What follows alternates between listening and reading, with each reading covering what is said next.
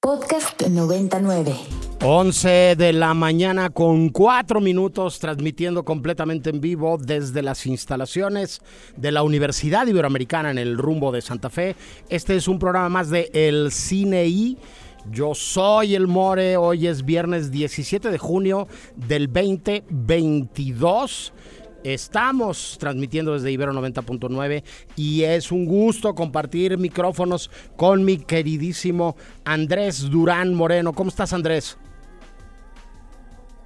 Muy bien, More, muy bien en este viernes de mañana lluviosa que por acá amaneció. Pues ya se ve el verano en el horizonte. Es, es, es muy padre de repente ver las nubes ahí levantarse entre los cerros que, cosa que a mí me gusta muchísimo. Y pues así, así este viernes, More. El verano en la zona metropolitana de la Ciudad de México, que significa, entre muchas otras cosas, Andrés, varios climas el mismo día, ¿no? Que muy probablemente Sí. haga calorcito por la mañana, que uno se vista como en capas, eh, imitando una cebolla, ¿no? Pero que muy probablemente por la tarde eh, toque aguacero o toque chubasco, no sé, por allá en tu barrio, en el Estado de México, ¿cómo les está yendo con las lluvias, Andrés? Pues muy a la mexicana, More, de todo un poco, chile, mole de manteca. Así como dices, sales bien fresco en la mañana. Bueno, sales con tu chamarra en la mañana porque hace frío, sale el sol, hace que te la quites. Y la lluvia te hace darte cuenta que no te preparaste para el día. Efectivamente, eso es un poco lo que, lo que acaba sucediendo con, con esta temporada en la que eh, pues algunas proyecciones y algunos eventos que están programados para hacerse al aire libre eh, pues dependerán de lo que el dios Tlaloc termine decidiendo. A mí no, no, no deja de venirme a la mente en los viajes que hemos tenido la suerte de hacer a festivales de cine, lo que sucede allá en Locarno, en el cantón de Ticino, la parte de Suiza donde se habla italiano, eh, que tienen programadas las, las proyecciones en la noche en la Piazza Grande, eh, una pantalla gigantesca con una proyección espectacular, con un sonido increíble, con 8000 butacas puestas en esta plaza central de este lugar increíble y con la opción de que si llueve te puedes quedar estoicamente con tu paraguas aguantando el aguacero en la proyección al aire libre o te puedes ir a una sala cerrada donde vuelven a empezar a proyectar la película. Desde luego en esa sala no caben las 8000 personas que caben en, en la proyección de, de la Piazza Sí. Grande de, de Locarno, pero alguna vez sí me tocó que empezara el aguacero a mitad de la película y sacar el impermeable, el paraguas, terminar completamente ensopado, desde luego, pero muy feliz siguiendo eh, pues lo que hacen buena parte de los locales que pues que le entran también a agarrar el toro por los cuernos, ¿no? Y aguantar el, el- el aguacero ahí y ver la película abajo de la lluvia. O sea, ya, ya el hecho de ver una película fuera de una sala y de estas proyecciones increíbles que, que se hacen en las plazas públicas. Entonces, bueno, eh, decir esto por lo que sabemos que sucede normalmente eh, varios días de la semana en el foro al aire libre de Cineteca Nacional, ¿no? Este todos los eventos que se están planeando en muchos lugares de la República con proyecciones al aire libre. Este, estamos a expensas de, del, del clima. Hay todavía quienes este, siguen negando que estamos haciendo algo mal con el planeta y que, que no, no, no somos este, víctimas de lo que nosotros mismos provocamos este, y que muchos le llaman cambio climático. Pero bueno, dicho todo lo anterior, en esta entrada del verano, como bien dices tú, Andrés, que ya estamos. Eh, arrancar el programa con el obituario, mi queridísimo Andrés, y el primer personaje del cual tenemos que hablar es alguien del medio de la crítica cinematográfica, del periodismo cinematográfico mexicano. Eh, falleció tristemente el muy eh, querido en el, en el medio cinematográfico Edgardo Reséndiz, un crítico y un periodista cinematográfico, Andrés. Sí, Ori, es un, pues, ¿cómo decirlo? La verdad es que pasa mucho que personas dedicadas al medio, que no tienen a veces una presencia muy clara dentro de, pues, de redes sociales, que es donde se mueve mucho, pase desapercibido, ¿no? Pero eh, aquí a Resendiz pues era una persona que se dedicaba a publicar en Grupo Reforma. Él fue, falleció a los 62 años por insuficiencia renal. Y pues básicamente su historia está muy curiosa, ¿no? Porque pues sí dicen que él buscó incursionar siempre en el mundo de las artes, ya sea en pintura, inició en actuación, buscó otras cosas como literatura, pero que él fue descubriéndose a sí mismo que le gustaba hablar de cosas y que se le escuchara, ¿no? Entonces empieza a incursionar en el mundo de la crítica cinematográfica y pues al final en el mundo de, la comunicación y el periodismo, More. Aquí, pues a mí me llama mucho la atención eh, la nota que nos compartías, que pues bueno, su deceso fue hace aproximadamente siete días, sí, fue, falleció el 10, el 10 de junio, y la que prácticamente fue su última presentación al aire, este, él se despidió diciendo, este, ustedes y nosotros nos vemos en el cine, en este universo o en otro, ¿no? Como si, pues en este asunto un poco misterioso, ¿no? A veces uno pareciera que ya ve venir la apertura de la puerta o la salida. Eh, aquí, pues el querido Resendi se, se despidió de esta manera y pues hoy lo recordamos y su trabajo y su pues valeroso eh, esfuerzo, ¿no? Por, con, su, con su programa o su apartado que decía la veo o no la veo. Sí, este, Edgardo tenía una carrera muy larga haciendo periodismo cinematográfico, pero de un tiempo acá este, eh, desarrolló junto con Eduardo Molina una, una columna eh, una videocolumna que es precisamente La veo o no la veo. Y precisamente en esta última entrega que, que hizo, eh, de la que hablabas Andrés, eh, él estaba hablando de, de, una película que está en cartelera ahora, que estuvo como un preestreno la semana pasada, ¿no? Las últimas dos semanas y entiendo que ahora ya, ya empieza su corrida comercial en todas las pantallas en las que se proyectará, que es todo en todas partes al mismo tiempo, una, una película independiente eh, norteamericana que, que además eh, ha llamado muchísimo la atención y que una vez más, ¿no? Lo hemos platicado aquí varias veces en diferentes eh, tonos y con distintas aproximaciones, Andrés, habla de los multiversos, ¿no? Y habla de los, de los mundos paralelos y de las diferentes dimensiones. Entonces, haciendo un juego alrededor de, eso es que se, se, se despidió Edgardo, este pues en una lógica que seguramente nos terminará sucediendo a muchos, ¿no? Que no sabemos cuál es la última intervención que vamos a tener en, los medios, ¿no? generando eh, contenidos alrededor del cine. Entonces, bueno, pues este es la, la primera de las partidas que tenemos que, que reseñar el día de hoy. Este en Guadalajara, en el Festival de Cine, del cual vamos a estar hablando bastante el, día de hoy. Eh, pues fue una de las de las noticias que conmovió a buena parte de la de la comunidad cinematográfica, ¿no? Y desde acá este mandamos un abrazo a todos los que trabajaron, colaboraron, se encontraron o simplemente eran, eran amigos de, de Edgardo, que, que descanse en paz y un, un recuerdo para él desde el cine y desde Ibero 90.9. Por el otro lado, mi queridísimo Andrés, eh, falleció un emblemático actor, este, eh, pues que hizo eh, muchísima chamba en, en diferentes medios, ¿no? Muy probablemente parte de lo más llamativo o visible de su carrera para algunos, yo me, me cuento entre ellos, son este, eh, apariciones en, en, obras de cineastas tan interesantes como Paul Thomas Anderson este, o, o series de televisión como Seinfeld. Se nos adelantó a Philip Baker Hall, Andrés. Sí, Philip Baker Hall, que cuando yo vi la nota, su rostro, pues me pareció muy conocido, ¿no? Es de estas personas cuya, ¿cómo decirlo?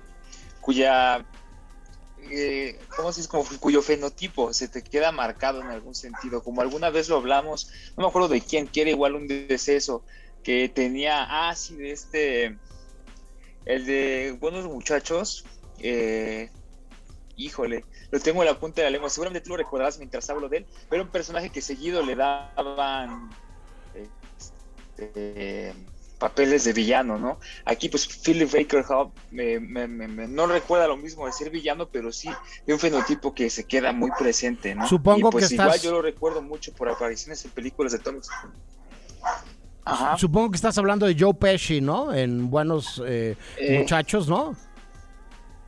No, era de Rey, Rey Liora. Ah, Rey, Liora, ok. Es que hace un par de semanas estamos hablando de, su, pues, de que él también. Este, sí, claro, claro. Poco. Y pues es esto mismo, ¿no? Es de estos personajes que gozan de un fenotipo que se te queda impregnado en la, en la mente, aunque pues su imagen no esté muy presente en el cine, por su con solo estar ahí en Magnolia con, con Thomas Harrison, pues es suficiente para tenerlo presente. Y a mí me llama la atención que el señor, pues gozaba de una voz profunda, ¿no? Tenía una voz característica y pues eso le valió varios papeles de doblaje, uno de ellos en, en BoJack Horseman, que pues muchos por ahí este, tendrán presente porque la ven, la disfrutan. Eh, yo no soy muy adoga a la serie, pero pues sí vi la, primera temporada, entonces pues un abrazo a la familia, a, a, la gente que pues se tuvo que despedir de manera cercana del señor Philip y pues nada, nuestro papel ahorita como nosotros es recordar sus películas, sus papeles y pues hacer honor a la memoria de alguien que pues en el cine siempre tuvo algo que hacer.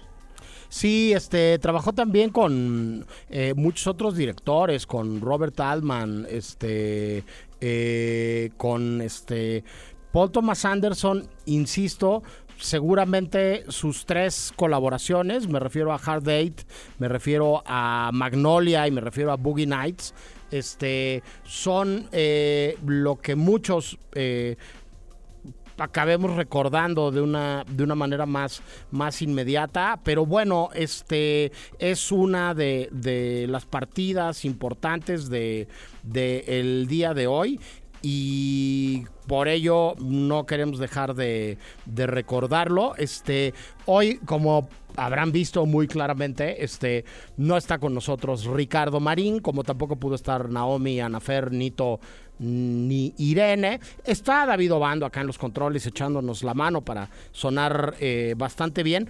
Esto es el Cine I. Continuamos. Podcast 99. Mía Maestro, a quien nos da un enorme gusto recibir en los micrófonos de Ibero 90.9 y de el Cine I. Eh, pues primero que nada, muchísimas gracias por platicar con nosotros. Mía, te saluda el More y Andrés desde la Ciudad de México y muy, muy contentos de, recibirte por acá. Muchas gracias. ¿Cómo estás, Mía? Estoy muy bien, muy, muy, muy contenta de estar hablando con ustedes. Amo México con toda mi alma, es como mi segunda casa. Así que siempre estoy feliz de, hablar con, con, especialmente en radio para la Ciudad de México y para la universidad también. Así que gracias por, por recibirme. Eh, Mía, eh, tienes una carrera eh, larga, bien interesante. bueno, naciste en Argentina, te vas a Alemania y a Europa y al mundo entero a, hacer un montón de cosas desde, desde muy joven. Y, has hecho desde series de televisión súper populares hasta películas con muchas y muchos directores latinoamericanos y de todo el mundo este eh, bien bien relevantes. Desde desde Frida que si bien la dirige Julie Taymor nosotros acá en México evidentemente la la sentimos este eh, bastante nuestra no has colaborado mucho mucho con Salma no y has hecho muchos proyectos con Salma Hayek no sí claro es gran amiga mía Salma y por supuesto filmamos Frida en en los estudios Churubusco, en el DF, durante muchos meses, un proyecto inolvidable y de alguna manera también eh, me hizo como sentar raíces en, en esa ciudad que la amo mucho. Sí, este, has trabajado con Oliver Stone, has trabajado este, en Diarios de Motocicleta, por ejemplo, que es como otra película de estos. Los que quieren negar luego Latinoamérica, este, se topan este, con directores y con proyectos. Topan con estas películas. Y, no tienen más remedio que, que, callarse un poco. Este, pero hoy, hoy platicamos de una película espléndida que está en el, en el concurso del Festival de, Cine de, Guadalajara, este, que se llama La Vaca, que cantó una canción hacia el futuro, que es la ópera prima de una directora chilena ¿qué necesita un proyecto mía para que tú te intereses en hacerlo? O sea, ¿cómo, ¿cómo te llegan a ti estas oportunidades y cómo es que tienes como la visión de agarrar y decir, va, esto lo tengo que hacer? Bueno, con este proyecto con la vaca, eh, la conocí a Francisca Alegría, me invitaron a ser parte del, del Directors eh, Workshop en Sundance. Y trabajé con ella durante un par de semanas. También estaba allí Leonor Varela, teníamos simplemente un par de hojas del guion. Y, bueno, y trabajamos durante estas semanas y, y de alguna manera me enamoré de Francisca como como amiga, como directora, como eh, mente pensante, genio cinematográfico. Francisca es una mujer con una estética y un, eh, conocimiento y, una sensibilidad eh, para hacer cine muy, muy especial, muy única.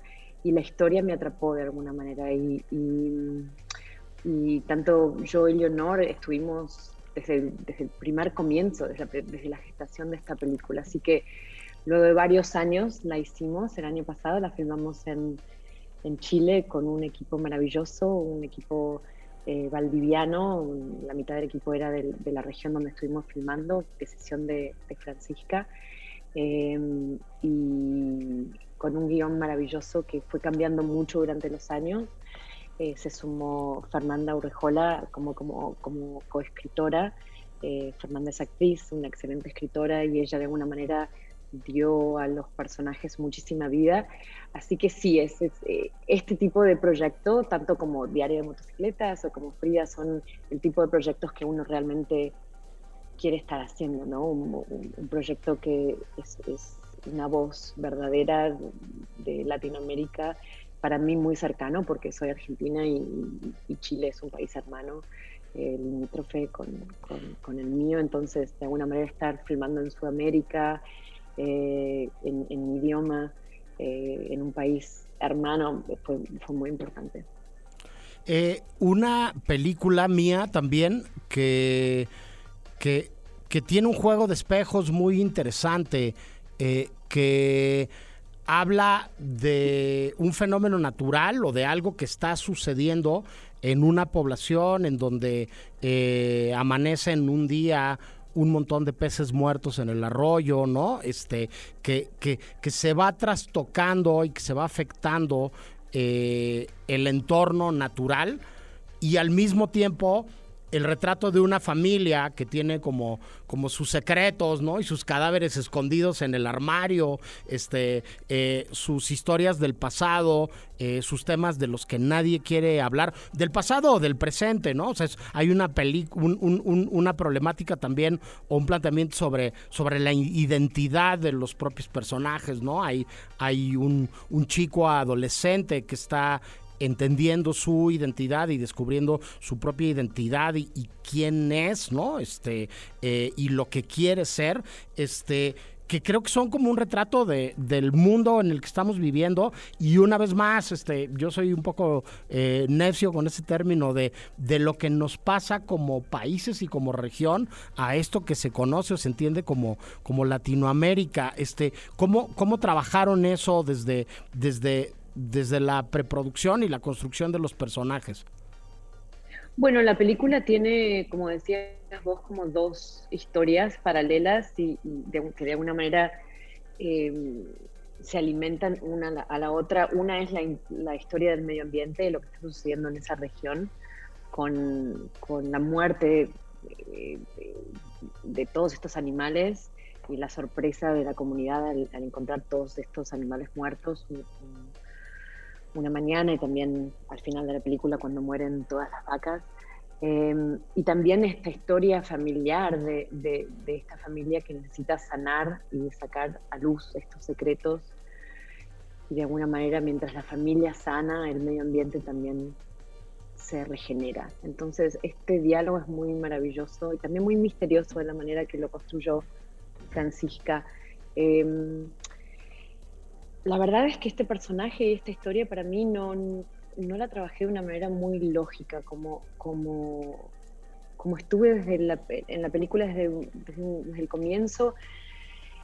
el personaje de alguna manera fue creciendo en mí durante estos años y años que lo estuvimos trabajando y cuando llegamos a filmar em, fue de una manera muy intuitiva. El personaje de Magdalena es un personaje muy especial, muy mágico, como, como habrás visto, no habla el personaje, es un personaje muy expresivo a través de su cuerpo, a través de sus emociones y al mismo tiempo un personaje muy fuerte, muy, em, muy desgarrador.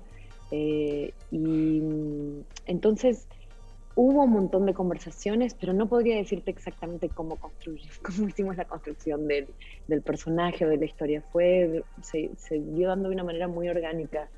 Eh, y también es, es importante, y sobre todo porque estamos hablando en, en la radio y, y eh, seguramente un montón de estudiantes de cine están escuchando este programa, es importante a veces a ciertos proyectos darle tiempo, ¿no? Darles el tiempo para que se maceren, para que se construyan.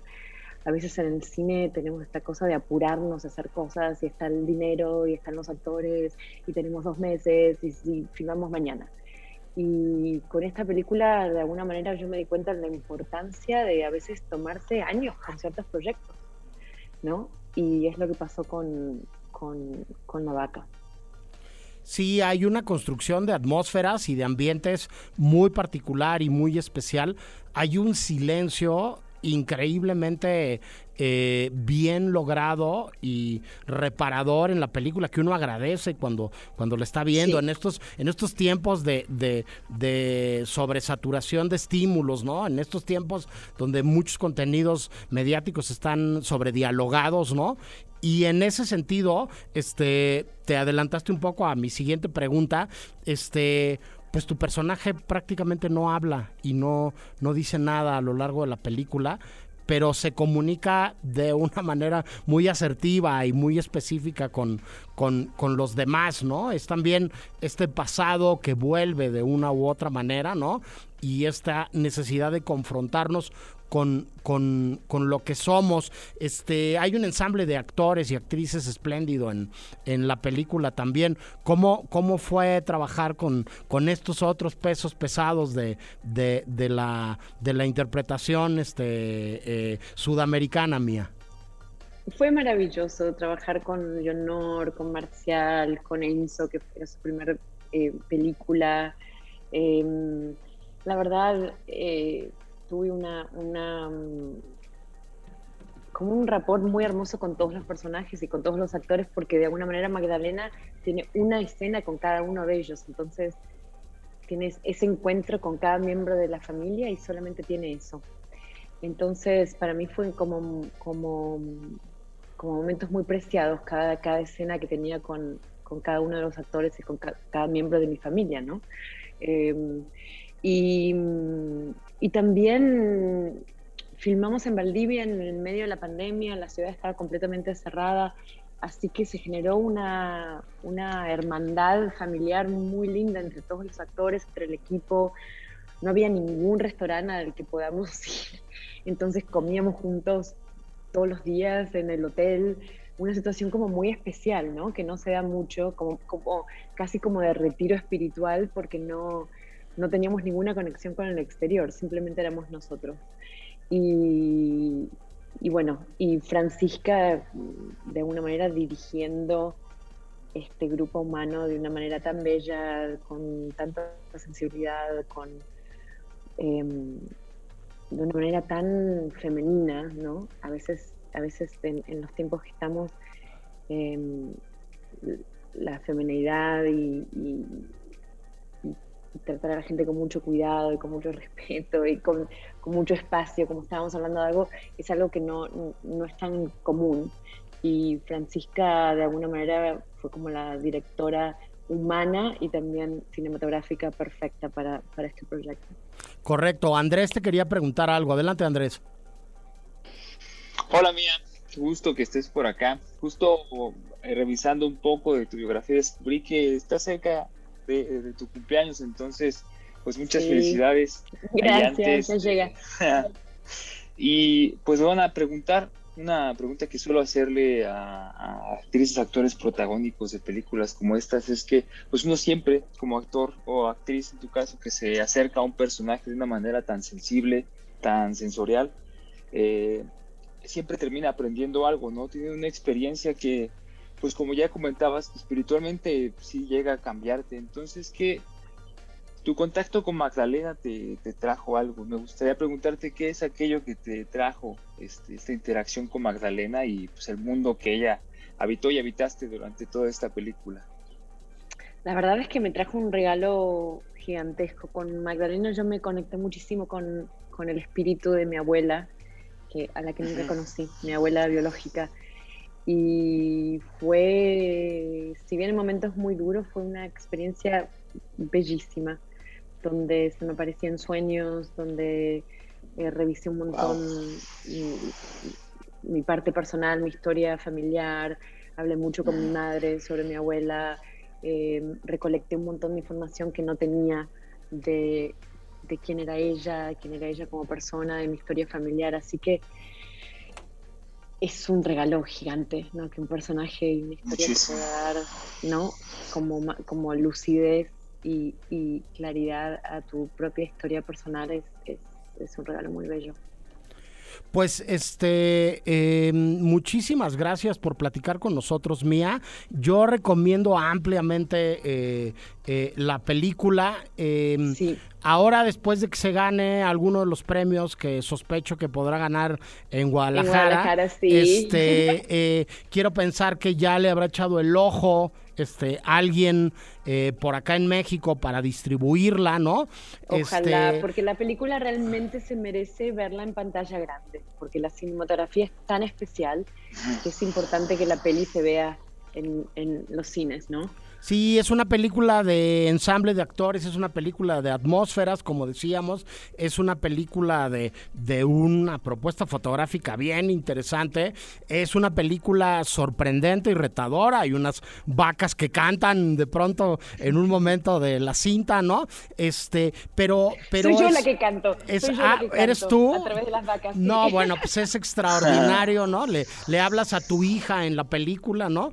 Este, a través de las vacas este, pero, pero es una película sobre todo espléndida, una película intrigante, una película este, demandante, pero que como mucho del buen cine, te regresa un montón de cosas en el, en el momento que te las pide como espectador, ¿no? Y me parece que, que además estamos frente a una nueva voz eh, femenina muy interesante, una nueva directora a la que habrá que seguirle los pasos este, eh, muy, muy de cerca. Mía, un placer conocerte y platicar contigo. Muchísimas gracias por, por regalarnos estos minutos. Y nada, nos seguiremos encontrando por ahí en festivales, en tus próximos proyectos, en, en, en otras oportunidades. Este, un abrazo hasta Italia, que sé que andas por allá, y gracias por hablar con nosotros.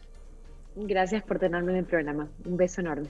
Bueno, y nosotros vamos al corte de la hora y regresamos con la segunda mitad de El Cine I del día de hoy.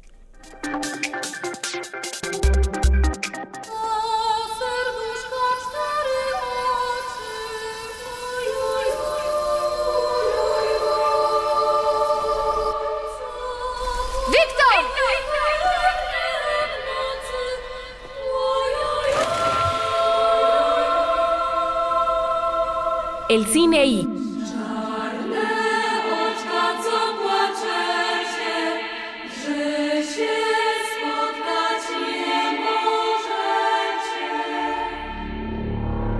Para más contenidos como este, descarga nuestra aplicación disponible para Android y iOS o visita ibero909.fm.